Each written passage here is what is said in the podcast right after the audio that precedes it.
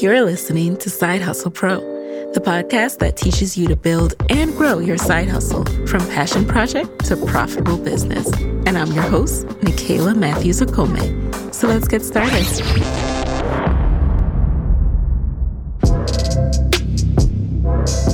Hey guys, welcome, welcome back to the show. Welcome to the very first video interview episode of Side Hustle Pro. This is new for me, this is exciting. So, today we're chatting with one of the all time most adored Side Hustle Pro guests, Angel Gregorio. And I have to say, the most stylish too. the all time flyers. so, Angel is the founder and owner of the Spice Suite, which is a growing community centric spice boutique located in Washington, D.C.'s Takoma Park community.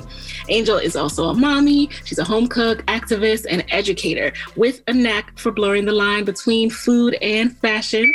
And um, when we first spoke with Angel on this show back in 2018, can you believe it was that long ago?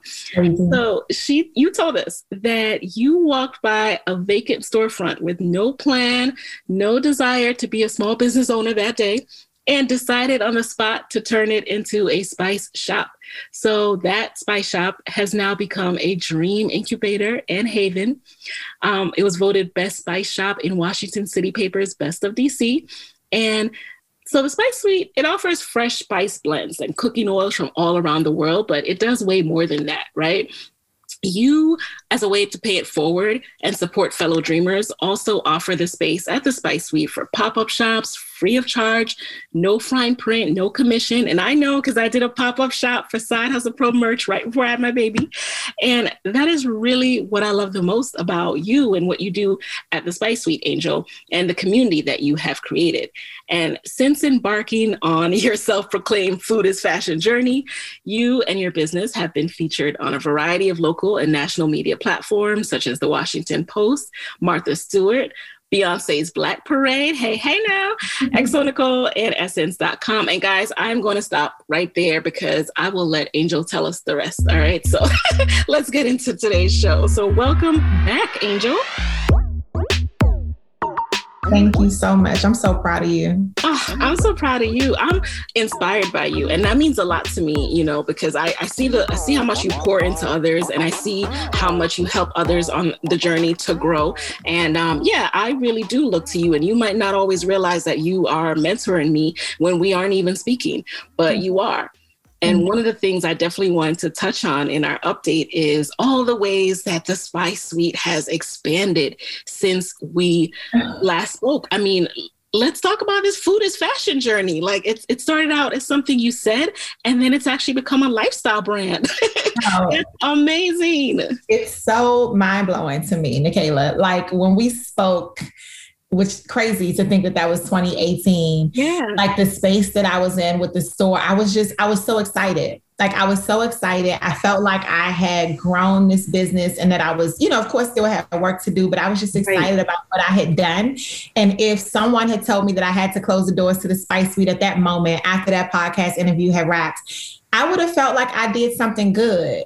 And now looking at what I've done in the three years since we spoke, yeah, I am so just enamored by the success of this space and not because I'm patting myself on the back, but because I know that like the success of the Spice Suite is primarily on the backs of people who look like me. Mm-hmm. Like I didn't grow this business by signing a deal with a big box store. Mm-hmm. I didn't grow this business by taking an investment from, you know, some capital venture venture right. Like I grew this business with black women by my side with the support of customers, uh, you know, black mainly black people people all mm-hmm. over the country, world at this point. Um, and so it just feels really good. And food is fashion has really become like being able to really like live that out now, right? Like right. something I just said. And now to have it printed on everything from cooking utensils and plates to cast iron skillets and, you know, t-shirts. It's just right wild. it is, and I love it, it. It truly is something that, like you said, is just grown as a result of the love of Black women. And I have seen that line myself personally wrap around the corner, the DC block corner. Like of people waiting to get into the spice suite. You know, that's not something you see often. And and as with something so so unique as a spice product also. But let's get into this. I got my notes here. so Spice Suite was a physical location. Now it's expanded into products, utensils, cookware, all of that. Where did you start? When you were thinking of getting into that, um, what was your first step in, in just exploring actual products? Yeah, so I first started with wanting to do cast iron. Okay. And I chose cast iron skillets because one, I love them. So I only create products that I use and love. Like I don't want it to ever feel forced. I don't want it to feel like gimmicky and I'm trying to force mm. something on you. Like I sell it by using it, right? Okay. So I thought cast iron skillets would be awesome for that because I love them, but also because of like the legacy and history that cast iron skillets had to black families. Like if you get your grandma's cast iron skillet, you know, like that's like a prized possession, right? It's almost like getting a piece of her jewelry, like something you covet and you have and you want forever. And so I thought, like, how cool would it be to know that there will be folks who will have my cast iron skillets in their families for centuries, possibly, because they continue to pass them down because cast iron is really that thing that just lasts forever. So I knew for sure that that would be the first thing that I would create. And I really started all wrong like I started with like buying cast iron skillets that were not not branded, um, and then taking them. I used to drive them out to this store in Arlington, I think, in Arlington, Virginia, that um, that engraved trophies. I could not figure out how to get someone to engrave cast iron. Like no one wanted to engrave it. Like even the folks I knew who were like craftsmen who build things, they were like, yeah, no, like we can't engrave cast iron because you wouldn't be able to cook on it anymore. And I'm like, well, there has to be a way. Like this company is doing it that we all know. So mm-hmm. I have to figure it out. And so until then, I was like, I'm just going to drive them out to the store. They said they can engrave them. So I was literally getting them engraved and like making hardly any money off of them because I was spending so much on the skillets and then the engraving but I just wanted the product to exist. So I just was willing to take the loss to make it happen. that, that is crazy. And did they even have a price for that? Or did they just make it up, charge you something super expensive?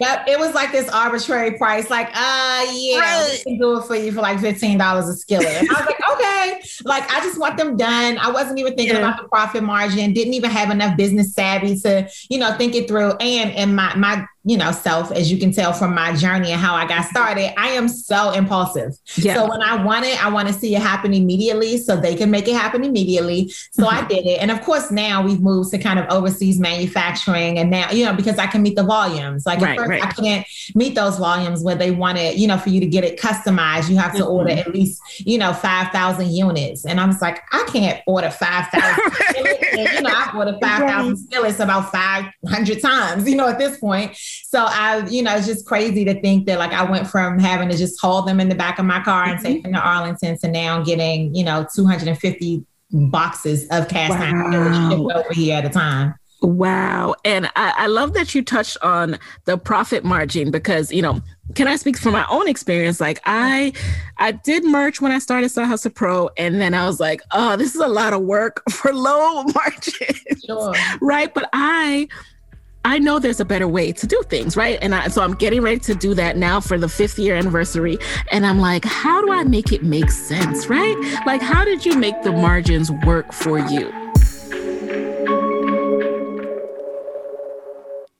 So I think for me, the first thing was to recognize the type of brand that I wanted. Like I knew that I wanted to have a luxury spice brand, right? And I can't. And so the hard part about that is I wanted a luxury spice brand, but I didn't have the money to invest in luxury packaging and printing and labeling, you know, and all the things that make it look and feel like luxury. Yeah. So what I did at first was like, let me focus on making sure I have a luxury product. Mm-hmm. Like I knew that even if I had to, if I was still writing on labels like I was five years ago, that what is inside this bottle is going to wow you, and you won't even think about the fact that what's in it is, you know, what what the packaging isn't amazing. And so it was really like identifying what lane I wanted to be in. Because in, in retail, then, you know, folks have options, right? Like this Old Navy, Gap, Banana Republic, same brand, but like it's how much money are you trying to spend on this white shirt? Because we have yep. different levels of them. And so I knew I wanted quality. I knew I wanted to compete with the other spice shops who were um, family owned, had been around for hundreds of years, who weren't going anywhere, and they were charging you a premium. Mm-hmm. And so I needed to compete with them. And so I did it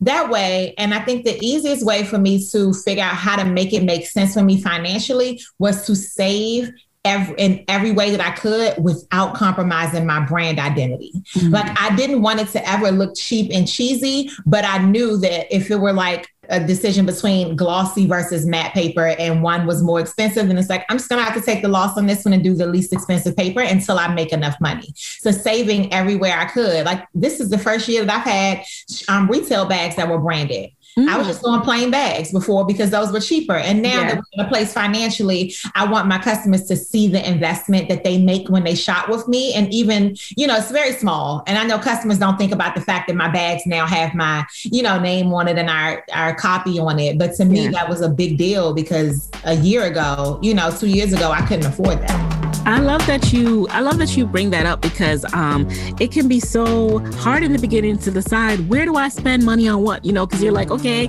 people need to see my bags as people are walking out the store. People need to know and see that branding, right? But then no, that is not your product. Like you're not in the you're not in the industry of bags. Stay focused. Stay focused. so speaking of what you're in the industry of, what came first? The like subscription box or creating the products and, and having people order those directly?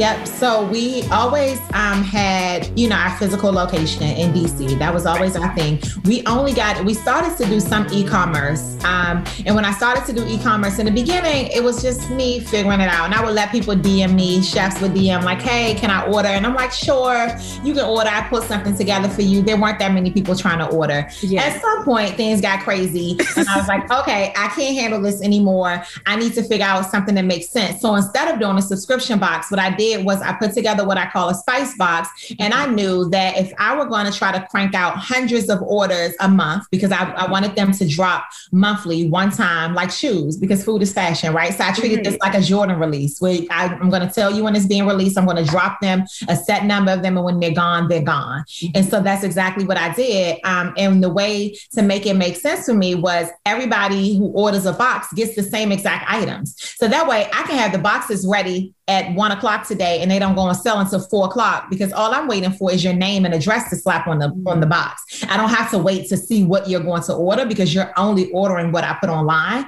And we won't ever have a site where you can order individual items just because our goal is always to like optimize the customer service experience and to work smarter. And for me and my team, working smarter means getting those boxes out quickly, efficiently, and making sure that everybody gets the same thing. Everybody's box is packaged the same way, labeled labeled the same way, mm-hmm. it just makes life so much easier and we can do so much more volume because at some mm-hmm. points we're selling, you know, 300 boxes in two minutes. Wow. I know that I, when I went to get the utensils, that was like, I was like, am I tripping? Is my Wi-Fi working? Those things were gone. Okay, gone. And you know, I'm trying to outfit my whole kitchen in spicy and food is fashion year. So I was like, what is happening? And mind you, this was during a time where it's so crazy with the, the craziness of last year that I would, you know, tune into Instagram and I couldn't believe I'm like, is Angel starting a whole new business? Like, is she is he releasing mm-hmm. completely new products during this time? Can you talk about how you got through the challenge of having to close the shop while also starting to venture into these new spaces with your business? Sure. So it all happened so fast um, for me when I when you know when DC shut down um, and we could have fought to stay open because we sell spices. We could have argued that we're essential and mm-hmm. stayed open, but for the health and safety of my family, the Spice Girls, it just wasn't worth the fight. So I figured let's just shut down. Um, and I knew that there were some things I wanted to do to the space aesthetically anyway. So it was kind of the perfect um, time to do it. Of course, nobody knew we would be closed as long as we were, mm-hmm. but I figured, oh, a couple weeks gives me time to paint and not have people in and do some cute little things around the shop. And so while we were closed, I'd already released the cast iron skillets. And at that point, I had real ones, not the ones I was getting printed at the trophy shop. Um, and I was doing like infused honeys and a lot of fun things. And I was approached by this big box luxury um, home store, mm-hmm. and they wanted to do business with me and they wanted to bring some of my products into their store. And for about a half a second, I considered it, considered it. And then I paused and was like, if they want to do business with the Spice Suite, that means I have something they want. But why would I do business business with them? I can just become the black version of them. So I literally, you know, decided, you know what? I'm just going to become the black version of that. I'm going to go through my kitchen and I literally like that night I went, walked in my kitchen with my note section in my phone and I like typed out all the things I use all the time. I'm like garlic press, dough mm-hmm. scooper, utensils, um, you know, cast iron skillets, oven mitts, like everything. And that was my that was like my vision board almost, my note section in my phone. And one by one, I started to create all of those things with my own brand and I wanted to create it. And I decided I'm just going to do a kitchen takeover. Like, mm-hmm. why do we have to have like one or two things by a Black business in our kitchen? Like, why can't everything be owned and branded by a Black owned business? Yes. And so I set out to do that. And of course, I did it over time because I needed to make money, to reinvest money, to buy the more expensive products. And now we have about 22 to 24 different kitchenware items mm. um, that we have in store now. And all of that happened during COVID. Like all of that happened while we were shut down. And when we reopened, I figured if we're going to shut down for this long, when we reopen, it needs to be like a thing because people are going to be scared. People are yeah. going to be scared to get out and walk and go in stores again. They, you know, nobody really knows what's safe and what's not safe. So I need to make something that makes people excited and eager to get out, where they almost feel like they're willing to risk it all. that was me saying, like, you know what? I'm just going to have an entire kitchenware section. So I took out the cute little sofa and Pac-Man game and all the fun stuff that I just bought into the store. Yeah. I gave it away and decided that whole side of the store needed to be kitchenware. And we spell wear, you know, W E A R, just because your kitchen should wear it and it should be right. Oh, that's so cute. Displayed. I can't wait um, to see it. yeah, when I was there, it was the Pac Man and yeah, yeah, that stuff. Um, so different. So you were planning to like that happened kind of as um, things were shutting down, and it wasn't like you were like, oh, things are shut down. Let me start, you know, making money some other way. No, it was just it was random. Like when I got that call and they wanted to do business with me, I decided in that moment to just do it. And it didn't take, you know, super long for me to kind of research and find some um, manufacturers, order samples, mm-hmm. approve them, and then I just like got going. And now I'm like, I feel like I can't stop. Like now, you know, I'm, I'm about to release knives and tote bags and more and more things. Yeah. And it's like, okay, what else do I need in my kitchen? and and so this is the part that I mean when I say like, you know, you're inspiring to me because something like this will sometimes stop me in my tracks. Like I will be intimidated by how do I find the right manufacturer? Do you think about things like that or you're like, let me research, find one that I think is good and if they turn out not to be great, I'll switch later. That is exactly me. I don't I don't get bogged down with like the details, yeah. but I'm also the girl who will buy a new car without test driving it. I'm like, I like the car. It's cute. It's exactly the car I wanted. Just drop it off. Like I don't need to go out and test drive it. Like if it mm-hmm. breaks down, I don't have the warranty and we can negotiate that part later. But it's just like I want what I want. Mm-hmm. Um, and so I think I just kind of trust the universe and that you know, things will be provided for me and that I'll make the right decisions.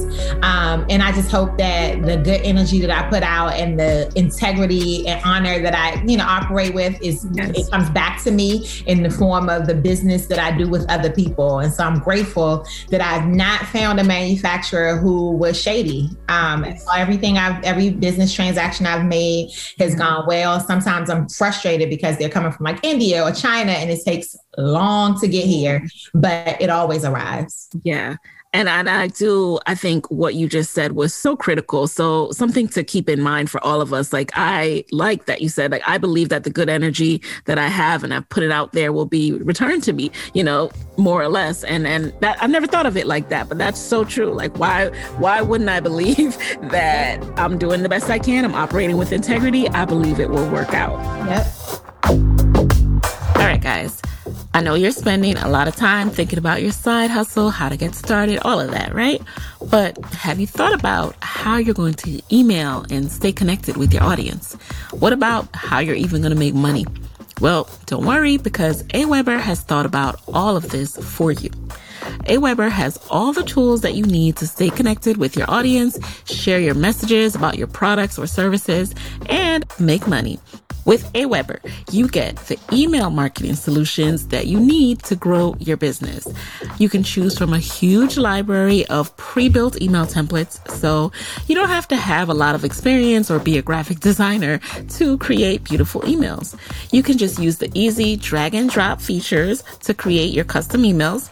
You can even connect to your brand's Facebook page and then an email design will automatically populate. How cool is that?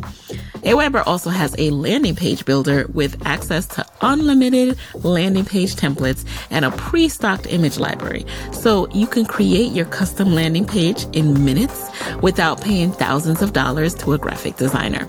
Plus, using the landing page builder, you have the ability to collect payments.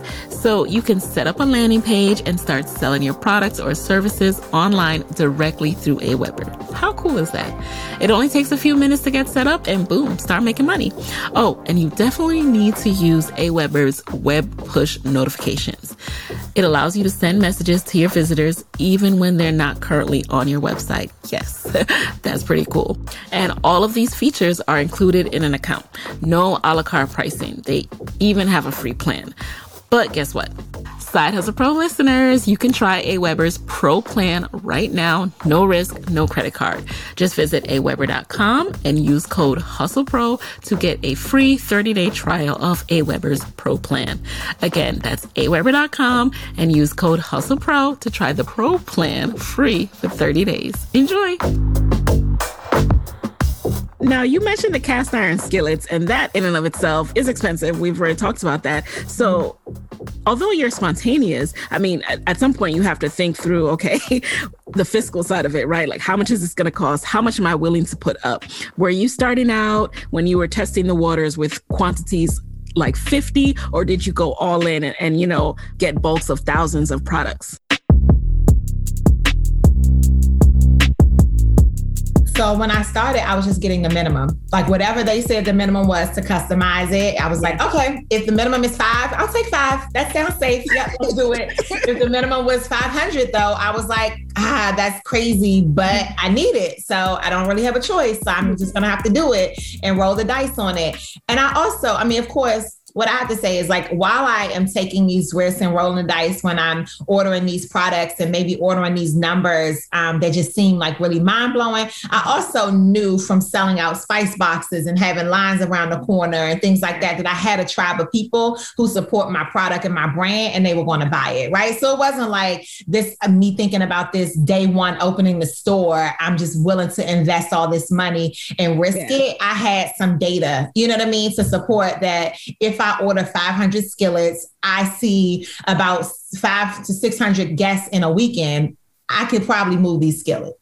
Yes, I move yeah, so it's like you know, I don't want to make it right. sound like I was really rolling the dice and taking yeah. this wild gamble without any you know idea whether I would sell them or not. Like I mm-hmm. definitely had some sort of um, a lot of historical data to support exactly. you know like how my customers spend and the trends and how much you know an average sale is and what they're willing to spend on products. Um, and my products are comparably priced, right? Like I wasn't releasing cast iron skillets that cost 150 dollars when they're 50 dollars, you know, everywhere else. That is a very good point to bring up. You're absolutely right. Like your customers are diehards, they're loyal, they will trek through the rain, wait in the rain outside to get what they need. And that's because you provide such quality, luxurious, tasty, you know, uh, products and spices. And um, was there a way that you were still able to sell spices while the actual physical store was shut down? Or did you just completely shift to like kitchenware?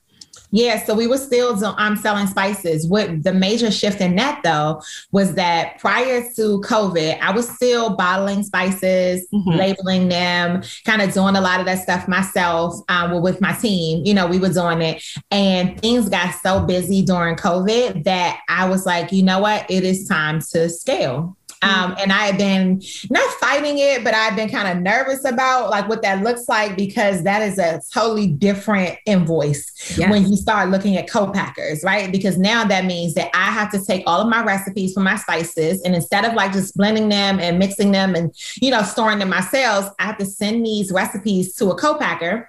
They send me a sample back. I taste it and I say, "Yep, this is garlicky Savina. This is exactly the, you know, the recipe that I sent you. And once I approve it, they bottle it and label it and ship it to me in the same way that these major brands do. And then I just have to put them on the shelves. The thing though is that they aren't going to send me 25 bottles or 50 bottles. Like the minimum orders for a lot of these places is about 150 cases. Mm. You know, a case is 12 and that's per spice.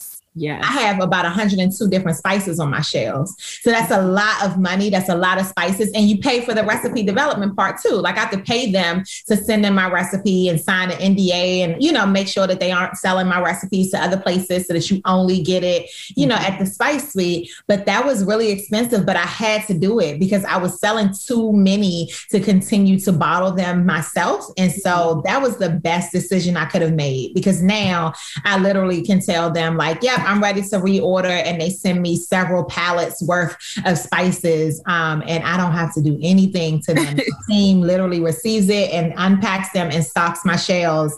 Um, and now we're at a point where we have to, you know, we're only open Friday through Sunday because we need it Monday through Thursday to receive shipments, get online orders out, and restock because online was so busy and we moved so much merchandise over the weekend. My team needed more days to prepare the store. And so you already had a team that could take care of the shipping. Yeah, no. So at first, yeah, yeah. So I had a team already, and the team has shifted a little bit because the roles needed to change. Okay. Uh, like now, the roles are more around like the operations and online and restocking and fulfillment, and less of like in store things that were happening before. Um, but yeah, I, I, have an amazing team, um, and I'm grateful for them. They're the bomb. Yeah, I mean, I, have interacted with some of your team and they're incredible. And, you know, I think that is so I don't even know. That's just so cool that you're able to to build that. And it I think that's part of the universe giving you back what you're giving it because those people they gravitate to you and they're happy to support you and you know they want to be there. Now, come on, share some tips. Like where do you get these people? Oh, I mean, it's so and then, you know what's funny is people always say like you don't hire family and friends everybody I pay is family or a friend. I've not hired any stranger to work for me. Wow. Yet. Um, and I've not been burned by them. I've not had any bad experience with experiences with them. But I also just feel like if you know and love competent people, then why not hire them? Like, why would I look beyond the competent, amazing, skilled yeah. person that I know to hire someone else just because of this myth that hiring family and friends or doing business with family and friends doesn't work? You know, like my assistant is a girl I've known practically my whole life. Mm-hmm. Um, but I also believe that when you hire your family and friends, you pay them them well too, right? Like they don't mind working for me or taking on the title of my assistant, which can sometimes yeah. sound inferior, you know, because she is paid well and my team, you know, is taken care of and I value them and we delineate business from family. Like we have times when we talk just about business and I don't want to talk about my kids or, you know, like anything else. And there are times when, you know, we can switch and we do the other and I try not to blur those lines. Mm-hmm. But my only tip for hiring good people is to take your time and be clear about exactly what you need. You yeah. can't just like generally hire people. Like people need to have specific skill sets that you can identify and things that you know mm-hmm. um, how to do, especially in the beginning. Like hiring them, like I knew how to mix, label, package, restock because I was doing it all by myself for two and a half years, like literally by myself. So when they came on, I could easily tell when they were doing the right thing or were not because I knew it. Like I knew your job because I did your job, right? Like now they do things that I don't do because the operations have shifted and the company is doing things that it wasn't doing when I was doing it by myself. So now I'm learning from them. But in the beginning, it was so important that I was in a role to like hire them, lead and teach them um, so that we could grow in it together. And then the goal was for them to kind of grow beyond that. And then they become the teacher.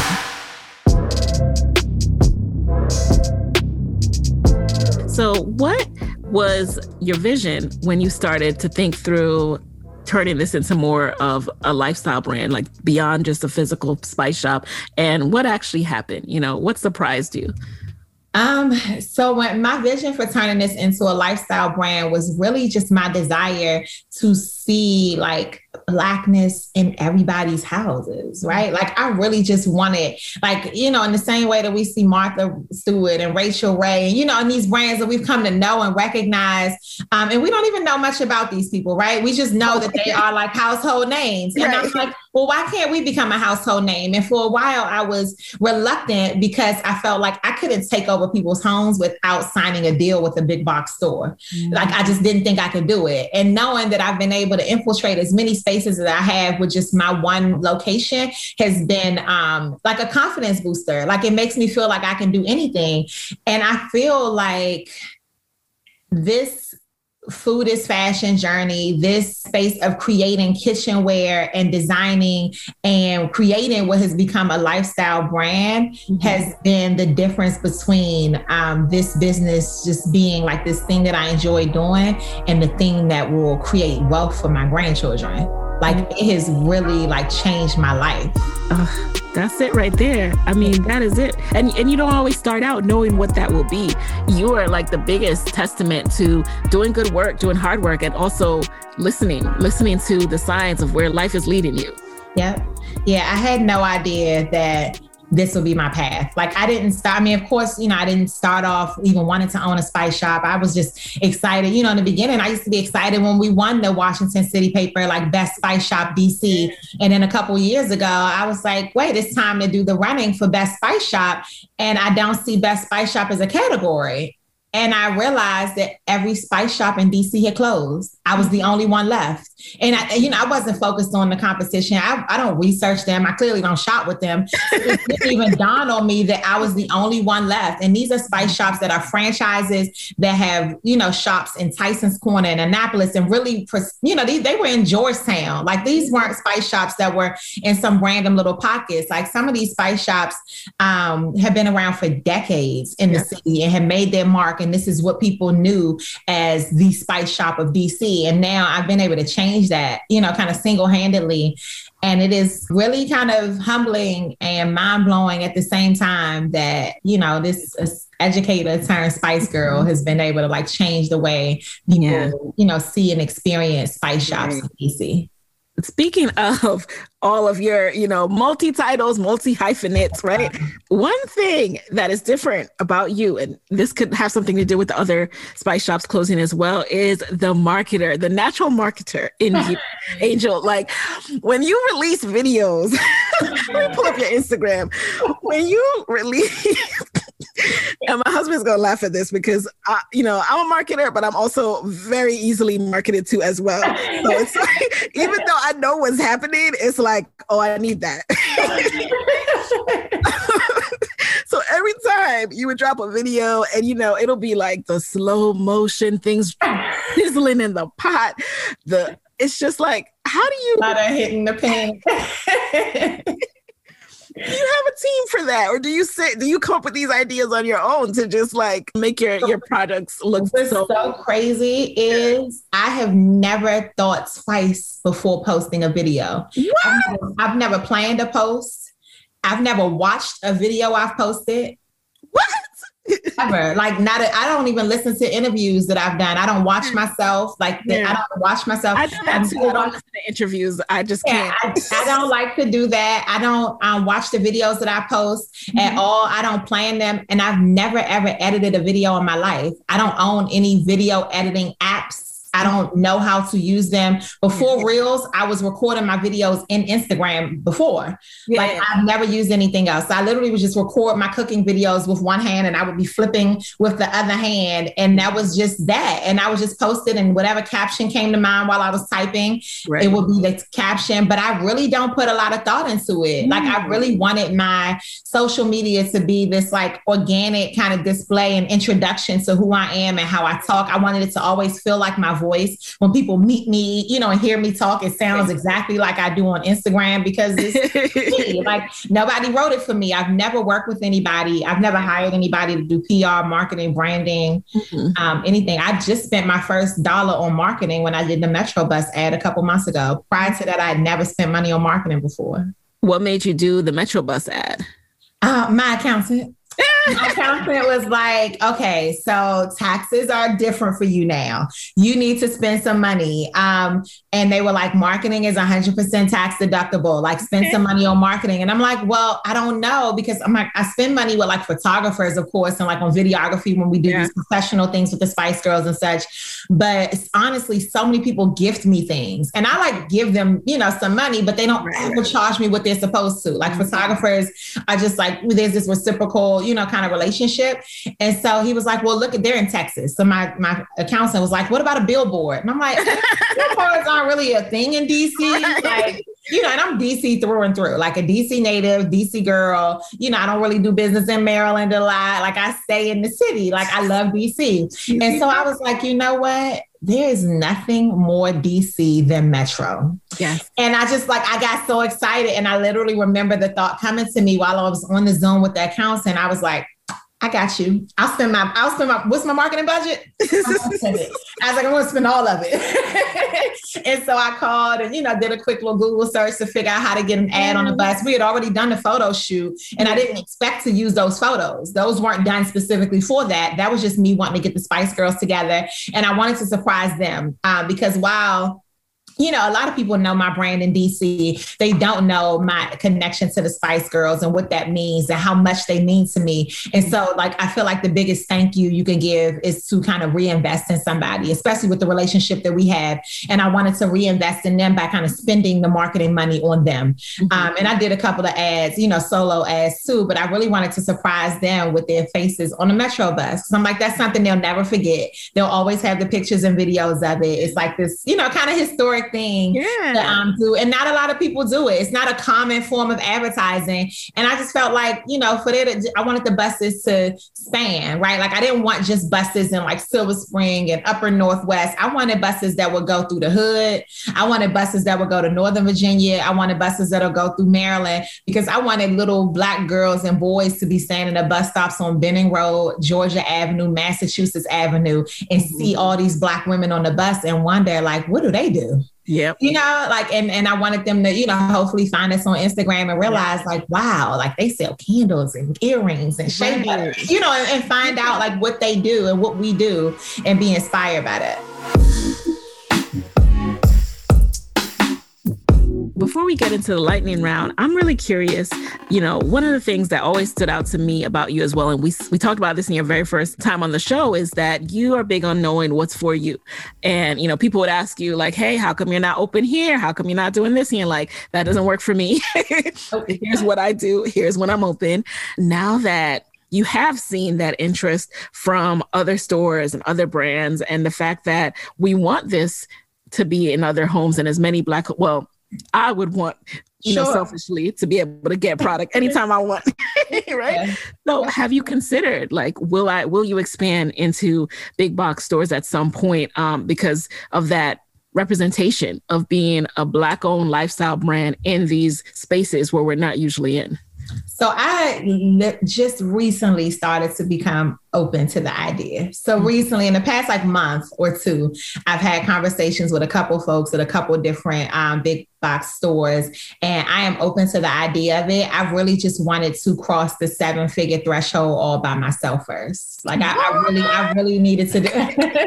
thank you. I really, really That's wanted awesome. to do that um, by myself. Like I really, um, that was important to me because I want to always be able to control my own narrative. Like I, you know, I think for some people it's like however you get your first millions is how you get it, right? Like it doesn't matter, which yeah. I get. But yeah. for me, it was super important for me as a small business owner, as a black woman business owner um, who loves community and loves black people and blackness to like be able to make my first millions without having to compromise the mm-hmm. integrity of my brand or the blackness of my brand. Mm-hmm. Every single product I sell in my store now has a stamp on it that says handmade in DC by a black woman. Mm-hmm. And I didn't want to have to take that off because, you know, this store thought that that might be a little much or it might be, you know, like I don't want to have to negotiate in that way. No. And now I'm at a space where it's like, this is my brand. There's not a single person who follows, heard of, you know, investigates the Spice Suite. that's not clear about who I am here for right. and who I love and who I'm rooting for, right? So if you approach me, I'm assuming that you've done some research and you know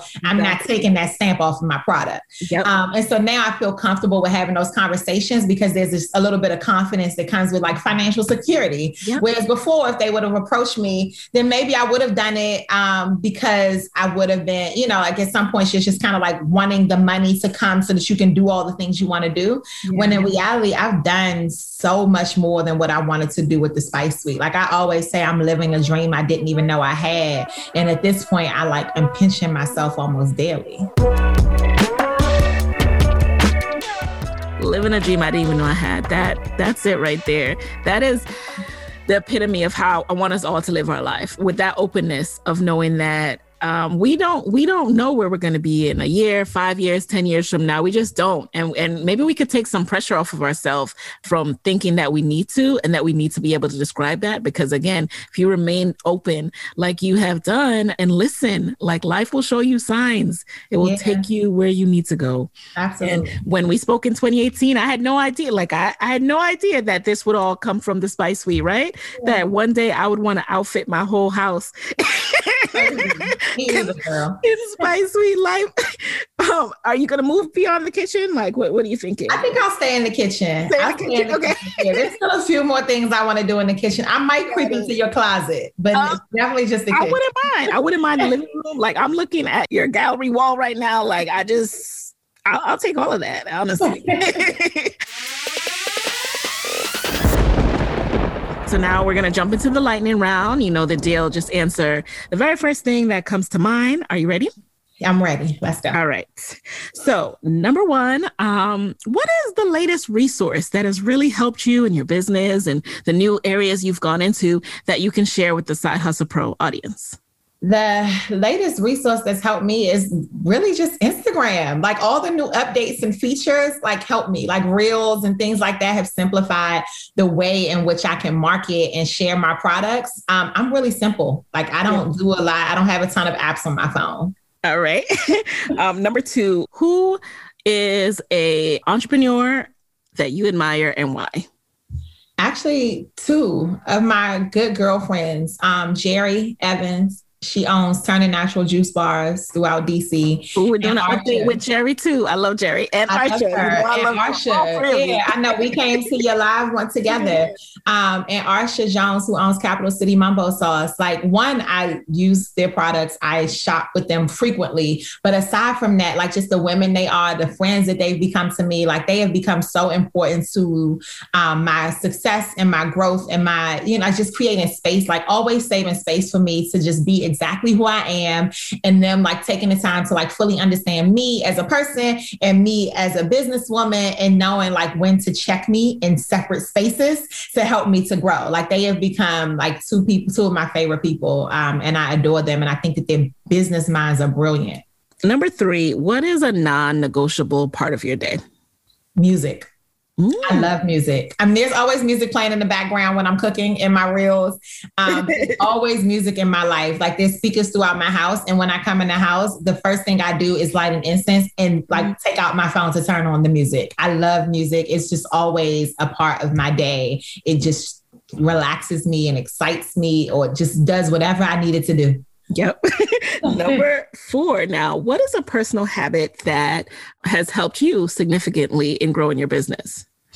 Um, knowing how to listen has been like the most important thing because especially as I kind of navigate being the quote unquote leader of this Spice Girl and tribe, like knowing how to listen to each of these women and understand what they need so that they can get from me what I what they need and vice versa um, has been like super important to the growth of my business because there will be no Spice Suite in its current form without this this tribe of women I call Spice Girls. Hmm.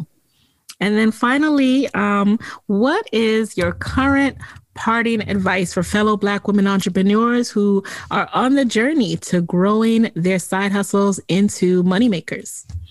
So, like, typically my advice is like start now, perfect later, right? And I think I was typing something to a friend earlier today, and I typed it, and I was like, that that that's it. That's my new kind of advice to myself and to other people.